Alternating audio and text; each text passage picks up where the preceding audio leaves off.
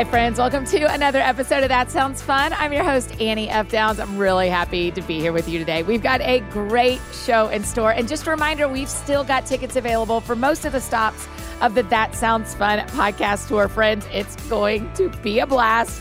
And the only thing that is going to make it more fun is if you are there. So be sure to jump over to AnnieFDowns.com to snag your tickets or reserve your spot on the wait list in case more seats open up in some of the sold out venues. I cannot wait to see y'all there. Before we jump into the conversation for today, I want to take a quick moment to tell you about one of our incredible partners, BetterHelp. You guys know how important I think it is for us to prioritize taking care of our mental and emotional health, and how having the right help can really be a game changer. If there are patterns in your life that are causing you to feel stuck, or things that are interfering with your health and happiness, BetterHelp is a great resource for you. BetterHelp will assess your needs, and then they match you with your own licensed professional therapist who you can connect with in a convenient, safe, and private online environment. You can send your therapist a message anytime. You'll get timely, thoughtful responses, and you can start communicating within 24 hours. You can do weekly video or phone sessions, so you can do them literally from anywhere. BetterHelp prioritizes great therapeutic matches, so they make it easy and free to change counselors to someone you feel is a better fit. I think that matters so much. BetterHelp has therapists that specialize in so many different disciplines, y'all, including self-esteem, family challenges, grief, stress, and more, which means they have someone who specializes in what you're struggling with. This isn't self-help, and it's not a crisis hotline. It's professional, affordable counseling, and everything you share is confidential. I want you to start living a healthier life today. So as one of my friends, you'll get 10% off your first month by visiting betterhelp.com/thatsoundsfun. Join over 1 million people, including many of our friends here, who've taken charge of their mental health. Again, that's betterhelp, HELP.com/thatsoundsfun. Today on the podcast is a controversial figure, Preachers and Sneakers. You guys know the Instagram account, and you may have laughed at it or gotten angry at it or had some feelings about it. The guy behind Preachers and Sneakers, Ben Kirby, has been a friend of mine for a little bit, and I am super impressed with him, with how he loves God, with how he talks about what has happened with Preachers and Sneakers. And in fact, his book comes out tomorrow called Preachers and Sneakers, Authenticity in an Age of For-Profit Faith and Wannabe Celebrities. He and his wife also just had their first baby, and this is a very fun conversation to have about all of that. So here's my conversation with Ben Kirby, also known as Preachers and Sneakers.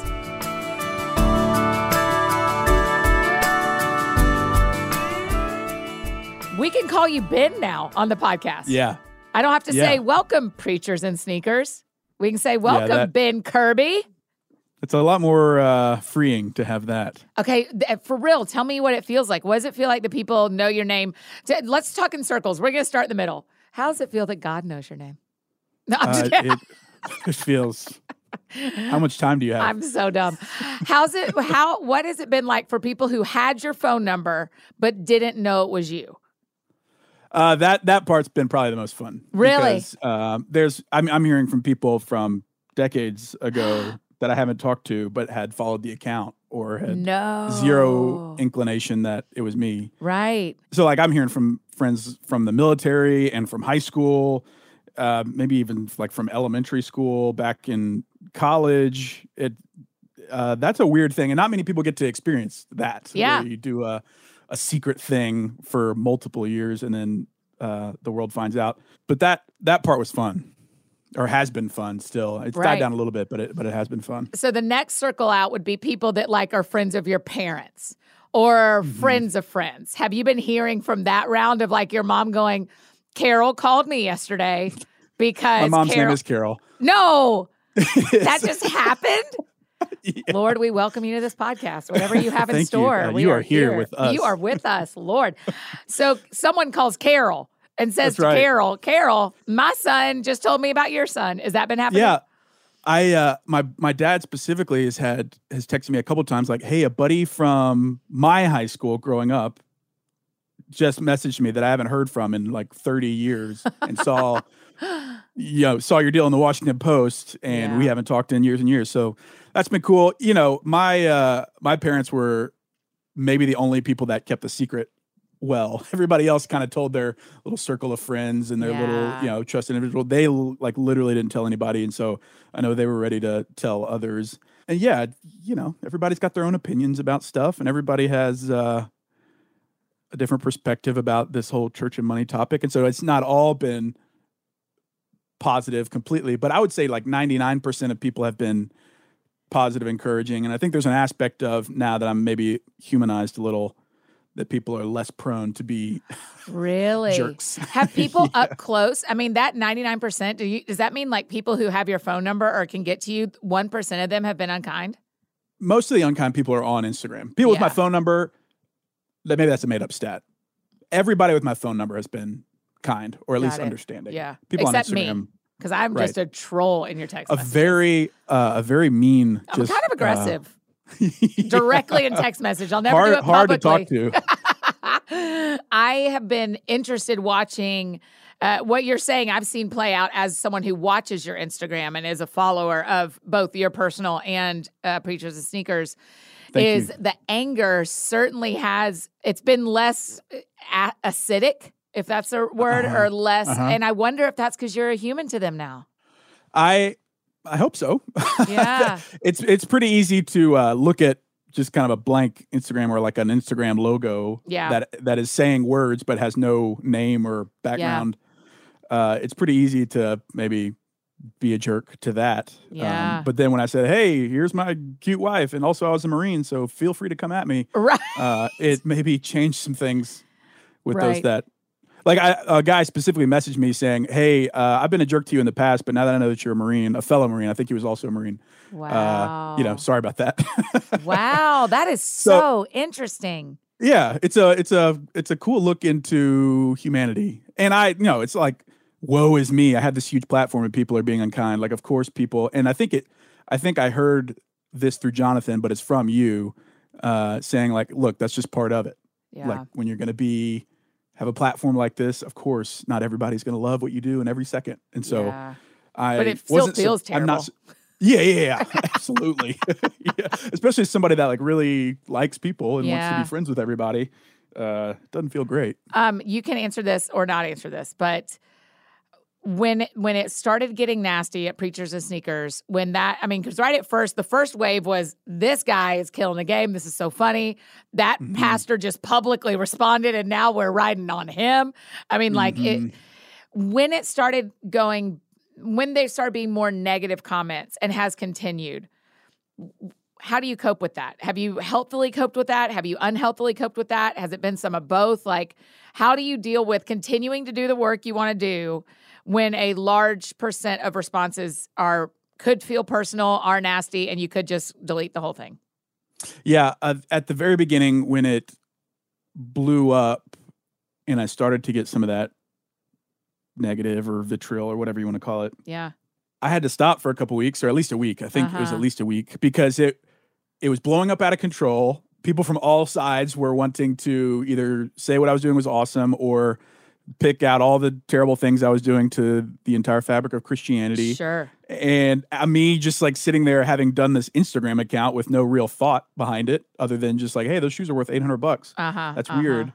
I was not equipped and didn't have any strategies or like techniques for dealing with having hundreds of thousands of people come in and say their piece about something, of which I knew very little. Like I knew about shoes. I knew about Christian culture. I didn't know about all the nuance around, speaking and books and gifts and huge pastor salaries and this whole world that people for years have been caring about, but I had just never heard from. So I literally took a week off, and at one point I even deactivated the account for like a day because it was exhausting. It was hours and hours a day. Like, sure, I was getting a bunch of followers, the media was calling, and that was cool. Yeah. But I didn't know what this was. I didn't know if it was inherently good or if it was inherently bad.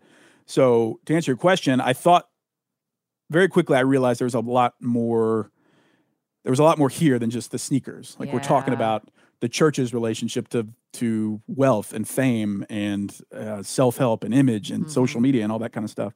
And so to me, it seemed like it was worth continuing, but I hired a media manager to help me filter out comments. Yeah. Tactically, you're such a Marine. tactically. You know, short term, what I did in real life was I hired a media manager. Her name was Shelby, and she gave me a bunch of time back.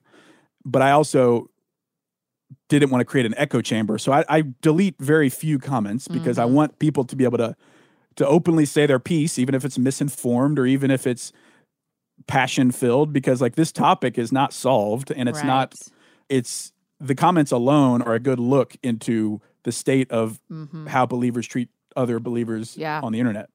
And 2 years ago, I didn't have that perspective about it. I was like, whoa, y'all are overreacting.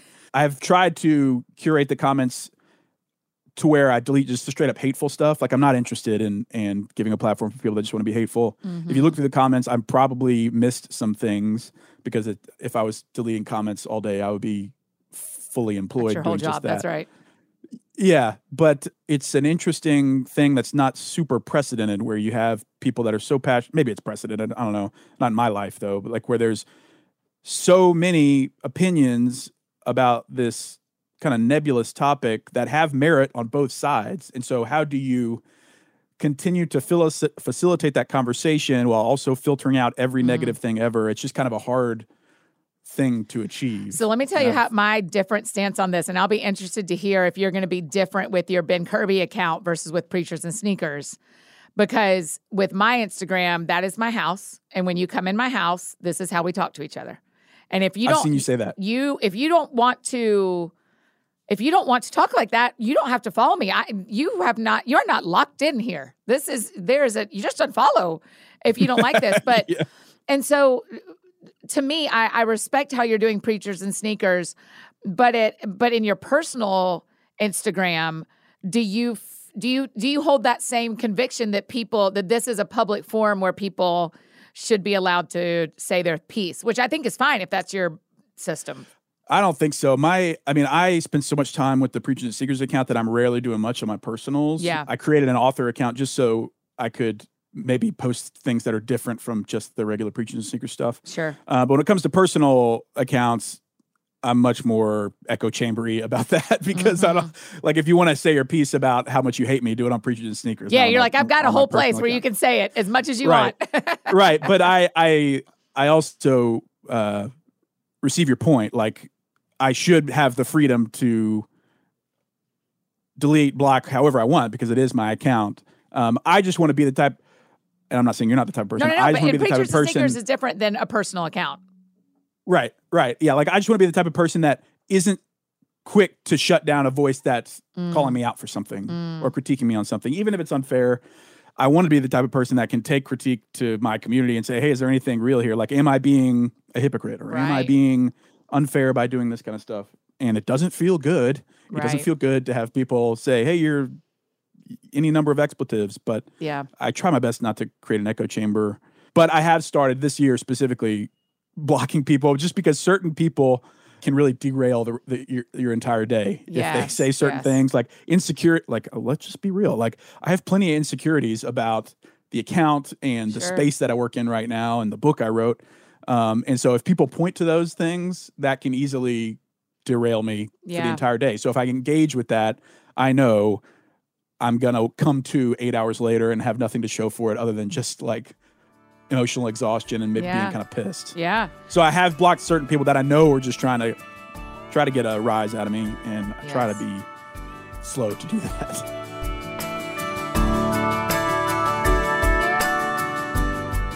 Hey friends, just taking a short break from this conversation to give a shout out to our amazing partners, Third Love. Y'all know this about me, but I absolutely love my Third Love bras. And here's why. They're designed using the measurements of millions of real women, so they provide the perfect fit, all-day comfort, and support. They feature over 80 sizes, which means you're sure to find one that's right for you. And every Third Love bra is made with signature memory foam cups, no slip straps, and a scratch-free band. You can always trust they're going to be comfortable. Third Love's Fitting Room Quiz. Y'all know I love a quiz. It's like a personal shopper just for bras. It focuses on size, any fit issues you're having, and your personal style to deliver bras and underwear that are perfect for you. Throughout the quiz, fit stylists are available for one-on-one chats to answer any questions, and you get to skip the awkwardness of a traditional bra fitting experience and do this one from the comfort and convenience of your own home. So far, the Fitting Room has helped 18 million women, y'all. 18 million women find their true bra size, and you could be next. Third Love stands behind their products with their perfect fit promise. If you don't love your new bra, exchanges and returns are free for 60 days. And y'all, Third Love has got our Sabbath lounging covered with their incredible loungewear, made from the super soft premium cotton fabrics available in drapey, easy fit knits in sizes extra small to 3X, all in the quality and fit you expect from Third Love. Third Love knows your one true fit is out there. So right now they're offering my friends 20% off your first order. So go to thirdlove.com/soundsfun right now to find your perfect fitting bra and get 20% off your first purchase. That's thirdlove.com/soundsfun for 20% off today. And now back to our conversation with Ben.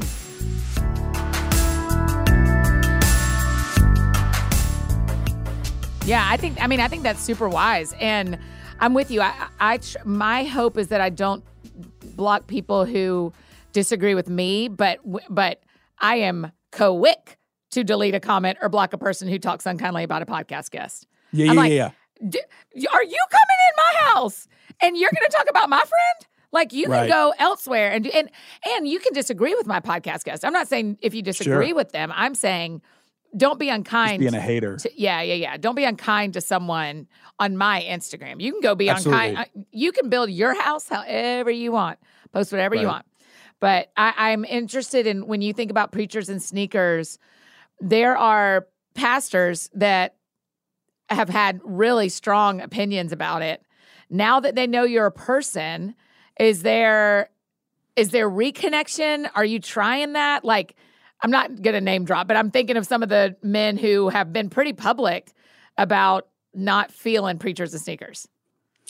Yeah, I haven't heard from them since I've coming out in public. The people that already knew who I was, whether it be through a podcast conversation or just like talking offline, they already knew who I was. The people that maybe were pissed at me or disagree with every fabric of my being, I'm assuming aren't interested in talking to me any more now than they were before. But I know that they know I'm out there. And that is what it is. I hope they can at least maybe stop and think, is there anything here? And if they think any of the criticism or the critique or whatever, the conversation is inapplicable to them, then they should move on. Be secure. Judah Smith says, if you're gonna buy it or if you're gonna wear it, own it, preacher. Either. If you're feeling some type of way about what I do on my account, it's worth exploring why you feel a certain type of way about it. Yeah. Like if you feel like you're being treated unfairly, then that's a legitimate concern. If you are feeling insecure about the amount of nice designer things you're wearing on stage, then that's something to pursue, I think.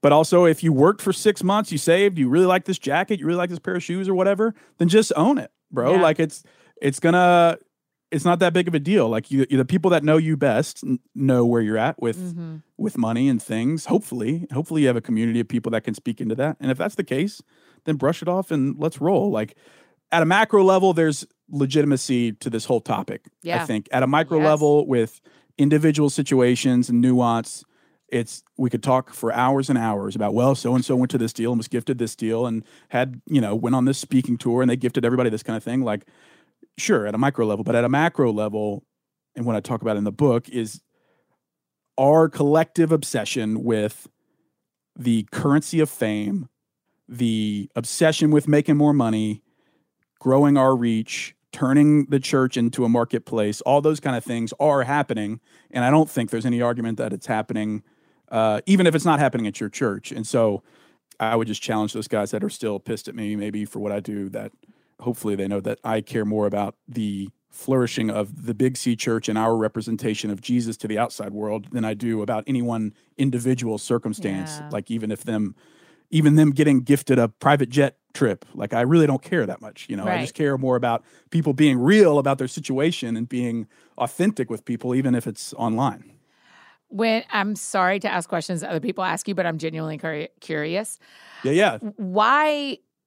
Why start Preachers and Sneakers in the first place? Talk about the day where you were like how long were you looking at pastor shoes before you thought, this is an Instagram account? Not very long. So 2 years ago, my wife and I live in Dallas, and we moved up here from Austin so I could go to SMU to get my MBA. And I was at the end of my first year of my MBA program, like full-time. I'm going to full-time school at this point. At the same time, I was DJing on the side to make ends meet. Of course you were. And that makes sense. A Marine who's got his MBA, that's sure. A DJ. I get it. Yeah, I get it. Like I just, common story. Very sick of me doing non-traditional things. Like she really wishes I was an investment banker or something. Sometimes I wish that too. But yeah, I was DJing under the name DJ Double Stuff, like the Oreo. Mm-hmm. And I had this recurring gig at a place in Deep Ellum where I would DJ from like 10 p.m. Is that a place in Texas? Deep Ellum is a entertainment district in Dallas. E-L-L-U-M. Yeah. Yeah. Okay. Kind of like in the book, I call it like a wannabe Bourbon Street. Yeah. Okay. That sure smells the same. And I DJed at this like tapas place that got zero crowds. And so I would basically DJ to myself for 4 straight hours. But I did that on a Saturday night, 10 p.m. to like 3 o'clock in the morning. Oh my gosh. By the time I got home. And the next, my wife was out of town on a girls trip or something. So I slept through church. I genuinely had never done this before, but in replacement of going to church, I sat on the couch and started looking up YouTube worship videos. Yeah. And I had Mack Brock's song Resurrecting stuck in my head from maybe like the weekend before.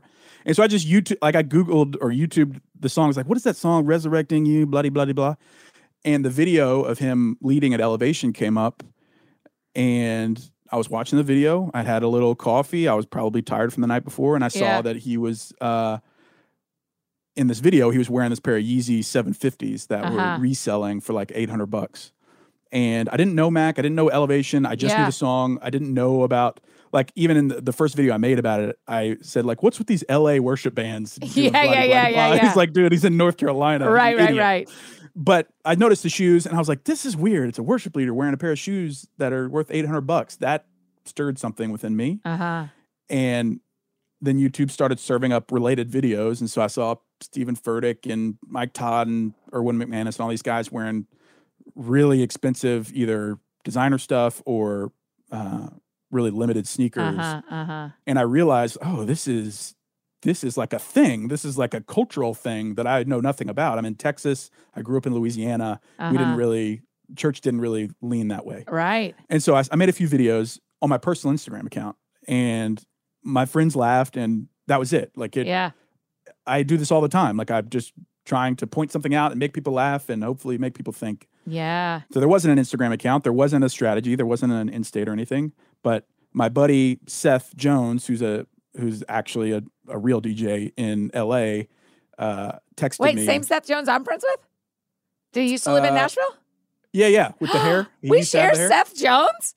Yeah, he's from my hometown, Ruston. We used to lead worship together way back when in Ruston. Oh my gosh, of course. Wild. Okay. I love Seth Jones. Of course you know Seth Jones. Of course you know Seth Jones. You know more people. Well, he lived here.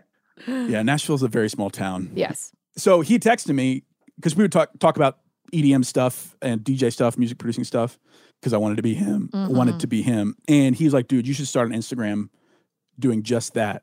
Like, he thought it was funny. And he was like, dude, there's people out in LA that only wear this kind of stuff. You could be like, I have the text somewhere, but he said, this could be the next viral thing in Christian culture. And I was like, whatever, dude. Like, I just made these offhand videos. But so I thought about it for a few days, and about a week later, I was thinking up the name of the account, and I was thinking, what rhymes with sneakers or preachers? Preachers and Sneakers. And it basically came to me like within 30 seconds. And so the handle was available. I created the handle. I copied those videos. Seth gave me a bump in his stories, and that got it in front of, I think, the right eyeballs. And from there on, I grew from 0 to 100,000 followers in like 4 weeks. And the New York Times starts calling me saying, like, how does that happen? Did they DM you first? How does the New York Times just find your phone number? They DM'd me, I'm pretty sure. Yeah, okay. They either DM'd me or emailed me. And I had to quickly create these email accounts because I didn't have email accounts. I had to create an additional number because I was like, well, I don't know if I'm going to do this in public or not. So I created this, like, fake Google number that they had to call. Yes. So yeah, it was like a whirlwind. And very quickly I realized that it wasn't all laughs for people. Like, it was you know, atheists were coming in saying, this is why I hate Christians. This is why I hate the church. This is like such a huge problem. But then there were also people from like conservative church circles that were like, this is a huge problem. We need to talk about this. Like money is a huge issue in the church and celebrity worship is a huge thing in the church. And then at the same time, fans of these guys I post about or members of those churches came in. It's like, who are you to point out the price tag of their sneakers? Like you're being divisive. And so that happened within a month and I wasn't making any money. I didn't have anything to sell. I just was experiencing this balloon of this account all while going back to school. It was interesting. So 4 weeks in, I'm like at 100,000 followers. All the media agencies are asking what my angle is, or like, what am I trying to do? Am I actually a Christian or am I trying to uproot everything? And I'm like this kind of moderate dude in the middle that's like, well, I kind of see both sides of it. Yeah. And you know, I'm having phone calls with some of the biggest pastors in the world and kind of getting a behind the scenes look. And people are like freaking out behind the curtain about this because they're getting all this kind of weird negative publicity. Yes. And me, for a long time, I was like, well, I'm just putting the real value of these shoes next to a picture they've already posted. And people are accusing me of like turning people away from the faith. Like it literally. You weren't sneaking into churches and taking pictures. You were pulling posted pictures. I was reposting and using my own kind of knowledge about the sneaker industry to post what the actual values of everything were. And people took it as me shaming or trying to, you know, end somebody's ministry or everything. And you know, I think there's legitimate critique for a lot of this stuff, but I still hold to, like, I never intended for that. I was making a joke at first, but then realized that there was a much deeper thing going on in a lot of people's hearts and minds here. And I'm just trying to steward the opportunity. And now 2 years later, the thing I care most about, and that thing deep down is what I cared about 2 years ago, was authenticity and just people being real one way or the other. Like if you got a ton of money, be real about it. Don't try to hide it. If you are pissed at the church, be real about it. Or if you have found yourself to feel like you're kind of worshiping some of these guys or idolizing them, be real about it. Right. And that's what I want Preachers and Sneakers to be about. I'm way less interested in actual pastoral footwear. I'm more interested about getting people to be real online and in real life. One of the things we do, Ben, is we tell people in our Friday AFD Week in Review emails who I'm interviewing the next week if they want to ask any questions. And so we got some questions submitted for you. And one is kind of along the lines of this, where Story listened to your podcast with Wirtz. And you talk about how, as you spoke to those preachers behind the scenes, as you were on those calls, and you were softened and like had some new empathy for them. And she wants to know, what is one of the most important things you've learned from these pastors in a positive light through this experience and the platform you've been given? Shout out to Matt Wirtz, by the way. I know. Let's go, Wirtz. Another Nashville homie. That's right. When you're just a normal McNormalson person, Christian or not Christian, and you see some of these celebrity pastors, in a lot of ways, they're just like celebrities in that it doesn't feel like they're real people. Like they're things to talk about. It's like if you think about Bieber or Kanye, the idea that they would ever see anything that you post or talk about online is so, like, you just assume it's never going to happen. Yeah. And you assume that they have a team of people that is taking care of everything for them and are not affected by anything. Very quickly, once I started hearing from some of the pastors, before that, I had never considered any situation ever where it would be okay to wear a pair of shoes that were worth a mortgage payment. Or at least on stage. Sure.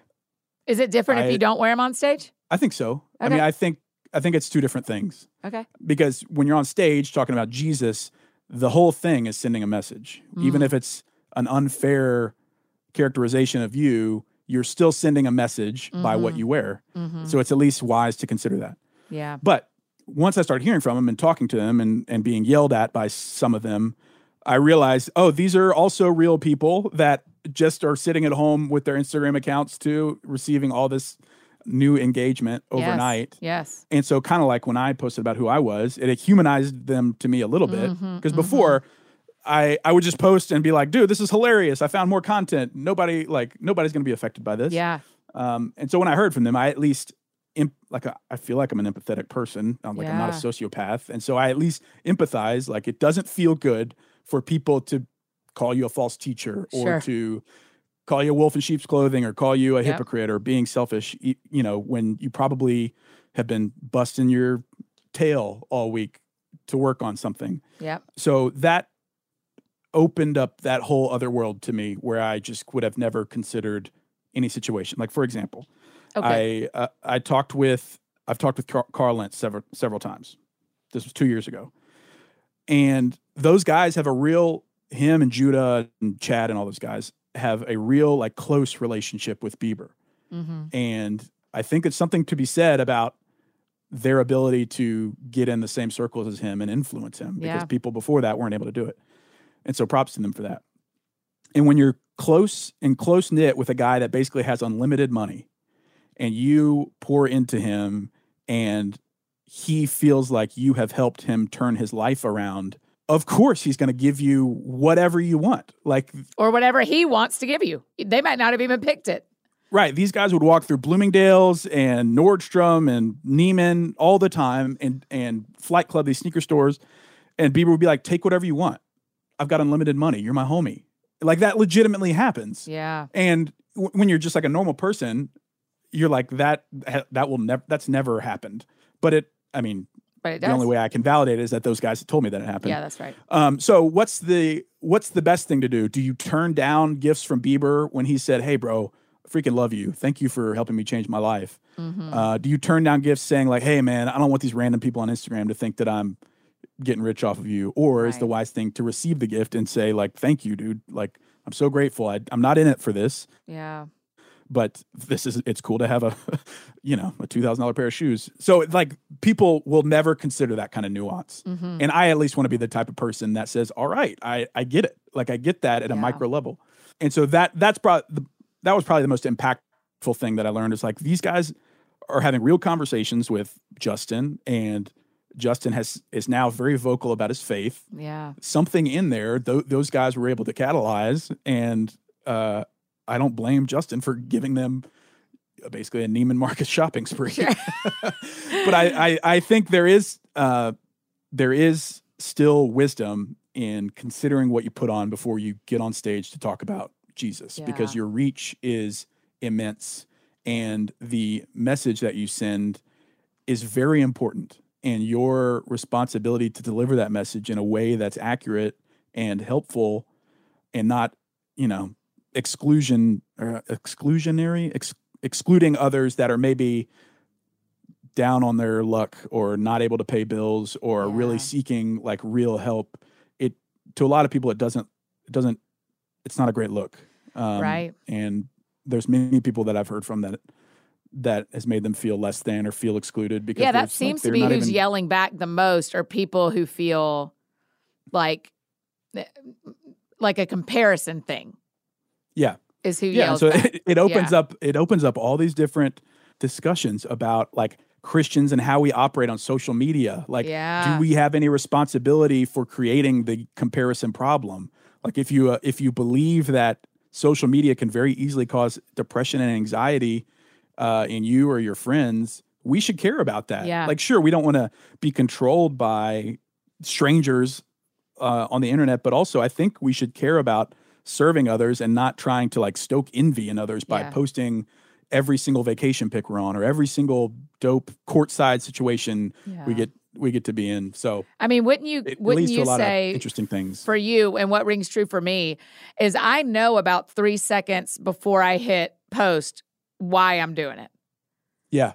And sometimes if you want to be a bragger, but just know that that's what you're doing. Like, you're causing comparison, and there's a spirit behind what you're posting every time you're posting, and that matters. Yeah, that does matter, and I feel just as strong about it. Like, I had to do my own audit of those things too. Same. Like, in the book I write about my friendship with my buddy Justin Holiday, who's in the NBA and has just poured out these crazy experiences and generosity to my wife and I that is just like out of this world. And before being a part of this account, I would have never thought twice about saying like, hey, I'm in the Bulls locker room. Mm-hmm. What's up? Yo, I'm living this freaking NBA life. I've got this NBA friend.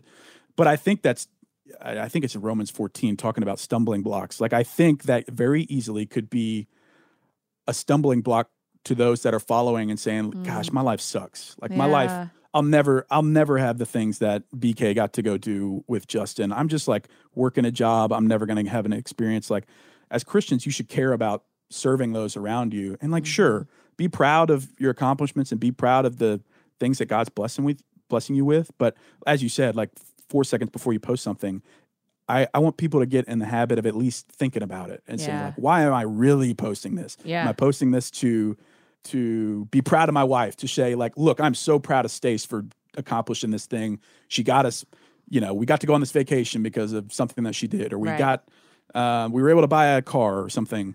Or is it like a flex? And I think oftentimes we use social media to flex, even if not subtly. And that can get messy real quick. Yeah.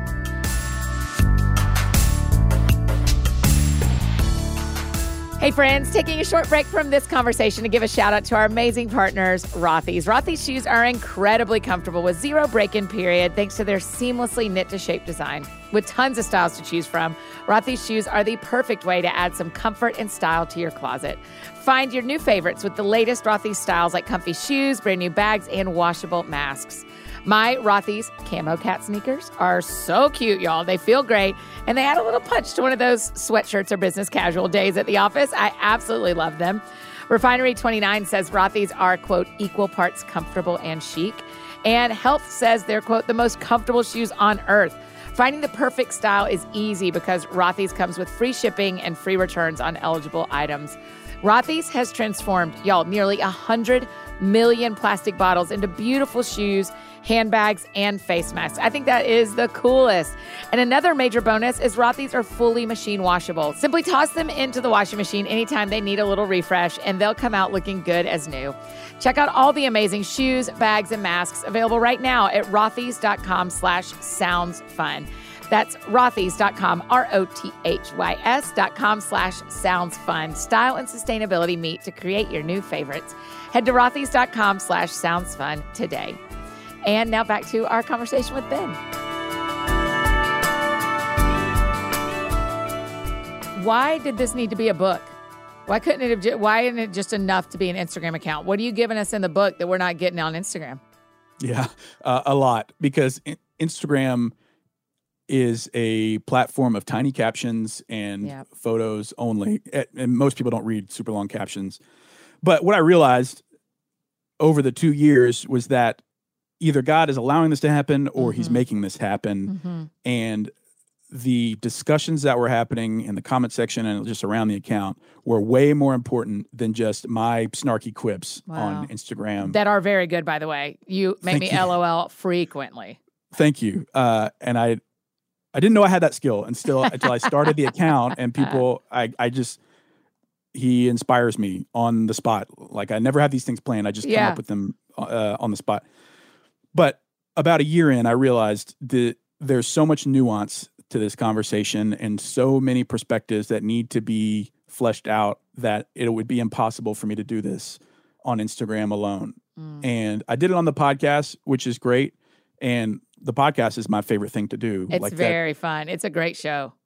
Thank you. And even if nobody listened, I've been able to meet just the best of friends. Yeah. Like you and I. I mean, you and I are friends now, and I've had just amazing, fulfilling conversations. Like it is fulfilling just to do that, even if nobody listens. Yeah. And maybe people will stop listening, and it's like we don't have a ton of followers anyway. But it's fun to do. It's enough followers for me to continue doing it. Yes. But through the conversation in the podcast and the passion that came from the Instagram account, it was like I can't think of any other way to dig deep into these questions that get brought up. That have been brought up from the account, and not brought up for myself. They were brought up organically about like, how much is too much? Is the modern church turning into a marketplace? Does God care about that? Do we, this whole issue about celebrity worship and celebrity pastors and turning people that are just preachers or pastors into those that are getting, tables at Nobu and private jet trips and green room like that sushi writers and all that kind of stuff. Right. It's a lot of things that people message me all the time saying, I've always thought this, but you made a way of pointing to it in a succinct way that is easy to digest. And so I prayed about it a ton. I talked about it with my community a ton. I talked about it with my pastor a ton and my wife incessantly. And this seemed like this was the wisest next thing to do, because the response to the account was a very clear indication that this is on people's hearts and minds. Yes. Christians and non. And I think you have put words to something we didn't know we needed words for. Yeah. And I think it would be doing a disservice to, this sounds so arrogant, but I think it would be doing a disservice to the conversation or the ground that we made up in starting to talk about some of these things if I just sat on it, just an Instagram account, continued to just post about literal preachers in sneakers and not put the work into research and try to wrestle with some of these hard questions. And that's what you get in the book. The book is not only like, I try to still be funny, like a humorous state of the modern church. Mm-hmm. But also a deep dive into those questions about what is it okay to get rich off of God? Is it, what do we do with Christian celebrities? Should we use our platforms as pastors to politic for individual candidates? Like, there's a political piece to it. Should we care about what we post and how we post on social media? Mm-hmm. There's also a whole element of like pointing the mirror back at us, the regular followers that aren't famous pastors, to say, hey, if you want them to be about it, bro, you better be about it. Right. Like, if you want them to sell stuff and give to the poor, you should consider also giving to the poor. Like, we're also called to a standard too, as Christians. And so there's a lot of that in the book. And to be clear, it's not a self-help book. It's not a book where I give you all the answers, because if I had the answers, the book probably would have been written a long time ago. And it'd be way more expensive. yeah, exactly. But it's a collective set of questions to hopefully drive discussion for you and your community. There's some more behind the scenes narrative about the history of the account and who I talked with and kind of what happened behind the scenes there. Yeah, I like that stuff. Yeah. And then also there's a heavy helping of like self-critique where it's like, hey, 2 years ago I screwed up X, Y, and Z, and here are the things that I wish I could do differently. And I know that I hurt people's feelings, and I'm like still wrestling with these kind of things, just trying to be as real as possible with the whole thing. One of the other questions someone sent in that I think is really interesting. I ask it a lot. I'm not sure I would have thought to ask it, but Donna said, what is something you know about Jesus that you didn't know before that first post? What have you learned about Jesus because of this? Like, for the longest time, I viewed Jesus as, he's so big and so powerful. Like, there's billions of people starving in the world. Why would he ever care about me finding a parking spot or me like healing from this cold or anything like that? And the conclusion I came to, as much as I disagree with those that preach a prosperity gospel that says, hey, if you put faith in, he's going to help you. If you put more money in, he's going to give you a tenfold return. I don't think I know he doesn't work like that, but somehow he still does bless us with like air conditioning and like food delivery. Like, for some reason, some of us have been like blessed to be in America and have like a very, very good life. And I, like, before I'd never thought about that, or I'd never put it in perspective to the amount of people that are living off of less than $2 a day. But I guess two things, what I'm emotionally getting to is, one, it made me start considering the rest of the world and understanding how fortunate of a position that I'm in and how responsible I am to doing my part to help take care of the world. Like, it is our job as Christians. Like, I'm not talking about being like a white savior. I'm just saying, because I'm so fortunate and have so much like margin here relative to the rest of the world, we should care about those that are suffering, and God loves them, just as much. He loves both of us equally, and somehow in his infinite wisdom, those people equally exist with the perfect love of God, and then I also get to exist. I don't know what that is, but I guess she's asking what I learned about Jesus is that somehow in his infinite power and wisdom, he's able to take care of both of us, and that we shouldn't feel guilty for getting the hand we were dealt, but we should use that hand we're dealt to affect change however we can. Yeah. Super long-winded answer. Ben, that's a beautiful I hate that answer. You just did that to me. That was Donna. But just Donna, a quick reminder. I'm gonna find you, Donna. Really messing with my brand here. Yeah. I'm sorry, but that's it. That's it. I can't completely say God doesn't bless us with a Gucci bag. He is able to do that. I think he does have much bigger fish to fry, but he's also able to reach us where we're at. And he does care about even little stuff. I would challenge you to maybe pray bigger prayers than for a job promotion or a Gucci bag, but he does care about that. Or he does care about you and the things that you're asking for. Yeah. So I'm gonna go ahead and get off here. I did say it before we started, you're allowed to hang up at any time. No, I'm not. That's a really good question. I have not been asked that throughout the entire, so I think that was just a lot. Yeah. Well, well done, thanks Donna. For the question, Donna. Gosh. Ben, that's a beautiful answer. And I think it also gives us a glimpse, for my friends who haven't gotten to read the book yet, I feel like it gives such a glimpse of the depth of who you are that we don't maybe experience on Preachers and Sneakers all the time, but is woven into the book the whole time. I mean, in a real tangible way, you're pastoring a lot of people.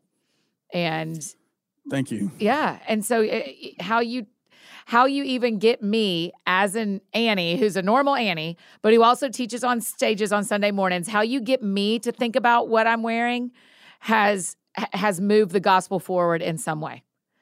And so you're pastoring pastors, and you're pastoring leaders, and you're pastoring everyday people like Annie. And so I'm no pressure. I'm really grateful. Yeah, no pressure. But. Thank you. No, that means a ton to me, and I want it. I have to hold on to those things because there's plenty of people that think all I do is negative, but I'm very grateful to have whatever opportunity that is. So thanks for saying that.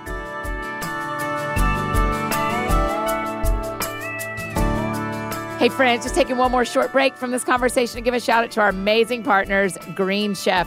Y'all know I'm always looking for ways to be the healthiest Annie I can be, especially when they also simplify my life. Well, let me tell you, Green Chef is definitely on that list.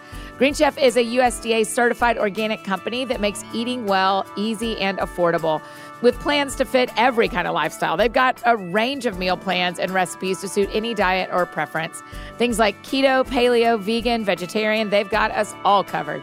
Can we just talk about the fact that pre-measured, perfectly portioned, and mostly prepped ingredients showed up at my doorstep? And then all I had to do was follow the directions on the very easy-to-follow recipe card with pictures. Thank you very much. And I ended up with a delicious home-cooked meal. Y'all, I made this Mediterranean chicken salad from Green Chef's Keto Box, and it was incredible. The whole experience was pretty stress-free and fun, and even better, I had leftovers for lunch the next day. Enjoy clean ingredients you can trust, seasonally sourced for peak freshness. Our friend Simone Kigweba taught us about why seasonal foods matter in our rhythms of January 2018, and Green Chef is here to incorporate that. It's also the first ever keto meal kit on the market. So if that low-carb lifestyle is your thing, Green Chef makes it easy to stick to with recipes averaging only 14 net carbs each. And y'all know my pursuit of protein these days. Well, Green Chef's vegan and vegetarian recipes are high in plant proteins and rich in omega-3s. And they rotate in new recipes every week, so there's always something new to try. So fun, and no getting stuck in a menu rut. So here's what you do. Go to greenchef.com/90. That sounds fun. And use the code 90. That sounds fun to get $90 off, including free shipping. Y'all, $90 off. Again, that's greenchef.com Preachers.com/90 That Sounds Fun and use the code 90 That Sounds Fun to get $90 off, including free shipping.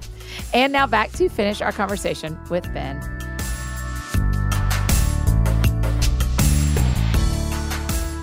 Thanks for limiting what kind of shoes I wear on stage, you jerk. Yeah, I was going to say, as you were saying that, like, it's not a shame thing. Like, you no, can wear not. Whatever you want. I do, but I do think about it. Before I put on my Target kimono, I really get my brain spinning about it, making sure everybody's cool.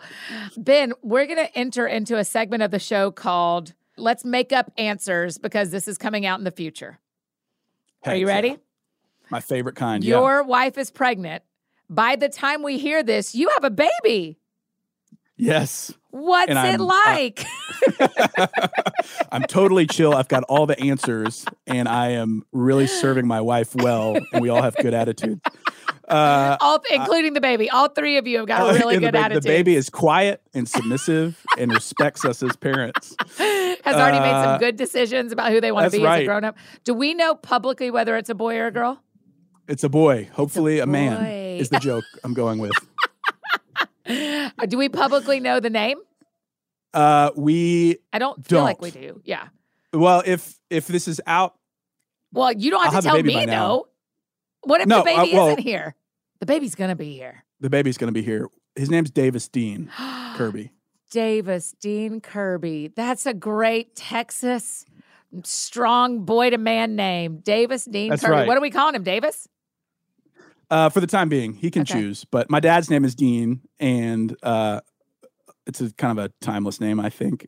And I'm not in it to name kids for cuteness as a baby. Like, why this Davis? Guy's got to have a resume at some point. we just like the name, I think. Yeah. It's not many of our friends have. This is so like 2021 discussion about naming a kid. Like, not many of our friends.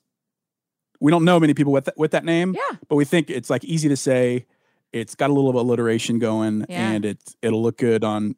Like, I think he won't hate us for naming him that. That's right. As an adult, and if he switches to Dean when he's 19, the ladies will lose it. That's right. That's right. We're gonna give him that option. That's right. We're gonna give him that option, and I will cross that bridge. But he goes off to college and becomes Dean. Y'all aren't ready. Hey, my name's Dean. Yeah, my name's Dean Kirby. Yeah. My dad runs Preachers and Sneakers. You ready? Yeah. You ready for this? I'm super proud of my dad. Okay, so that's the segment where we talk about things that are happening in the future like they've already happened. So heck yeah. My genuine hope and excitement is that everything goes really well and that y'all are having just a great time. I cannot believe you're releasing a baby and a book into the world at the same like 2 weeks. Yeah, like the same week, I think. Yeah. Yeah, well, now it's like the same 2 weeks. But yeah, we thank you for the kind words, and we will need the prayers. Yeah. But it clearly was not my timing. I was not scripted it this way. That's for sure. But here it is. I think he's he's protecting me by giving the baby thing, making the baby thing happen at the same time so that I'm not so just losing my mind about the book. Like, that's I think right. The baby puts the book in very much perspective, which is helpful for me as a person that has an obsessive personality. That is a gift. I'm 100% with you that the Lord has handed you a gift. And so the Lord's handed you that gift. But the interesting thing, Ben, is you're handling it in the right order, because there are some people who might not catch that as an opportunity. And you do. And you see that God's in his infinite wisdom and kindness has allowed you to release two things that are not of equal measure.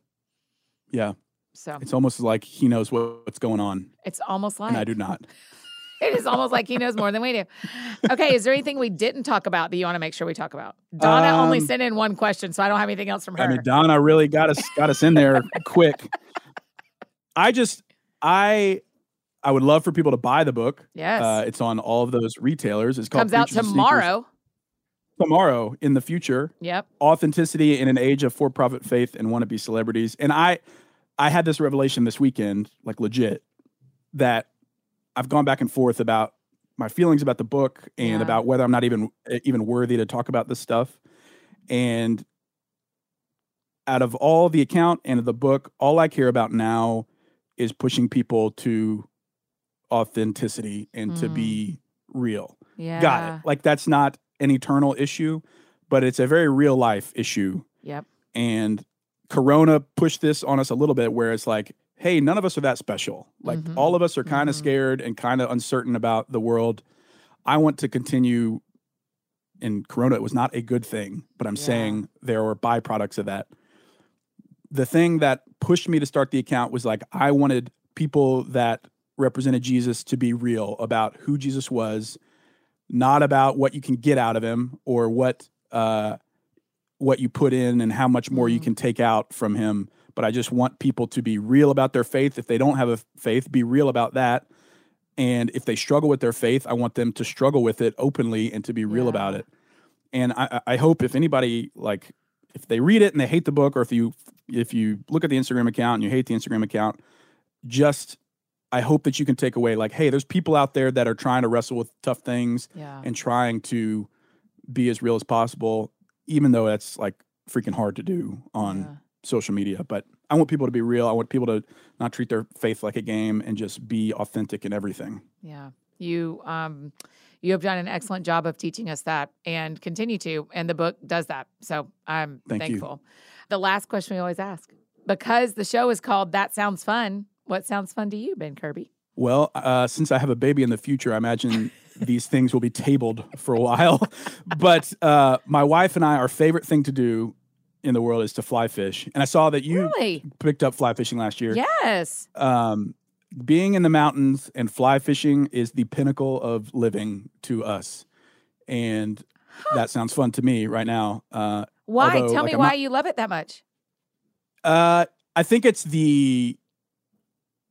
like a cathartic type, just even the motion is kind of cathartic, and it puts you in environments that are our peak creation. Yeah. And standing in a stream, in a mountain range, fishing for trout is the best experience to us. Yeah. And consistently my wife outfishes me every single time. Like, it is like a pure, like, I've been fishing my entire life. She hasn't. And every single time we fly fish, she's outfished me in terms of, like, how many fish we bring in. That's impressive. But so that sounds fun. And, you know, maybe once old Davis is old enough, we can take him. But I imagine we won't be able to do that for the foreseeable future. Listen, but fly fishing in the mountains. They sleep a lot, I've heard. So there's a lot of, like, strapping them to you and doing what you want to do for some time. That's right. It's that middle window, man. It's that once they can move themselves to once they go to school, those years that you've got some challenging times in your future. That's right. But also, that's when he's going to be so cute. Yeah, that's when they're so cute and they say little things. I hope it's gonna be adorable. My wife is a redhead, and my hair is done right now, but I have, if it grows out too long, it's an afro, like a legitimate afro, and so we're concerned about the hair makeup of this baby coming out. It very well could be an orange afro coming out of there, but we'll see. Lord, I ask you to change one thing right now in the womb. Give us an orange afro. Oh, buddy, thanks for being on the show. Congratulations on the book and the baby, and I'm cheering for you. Annie, thank you. This is just an immense honor for me. I'm a huge fan of yours, and we love you as a person and think that you also have an immense ministry, and I'm just trying to follow in your footsteps. So thank you for having me. Let's just walk together. I'm grateful.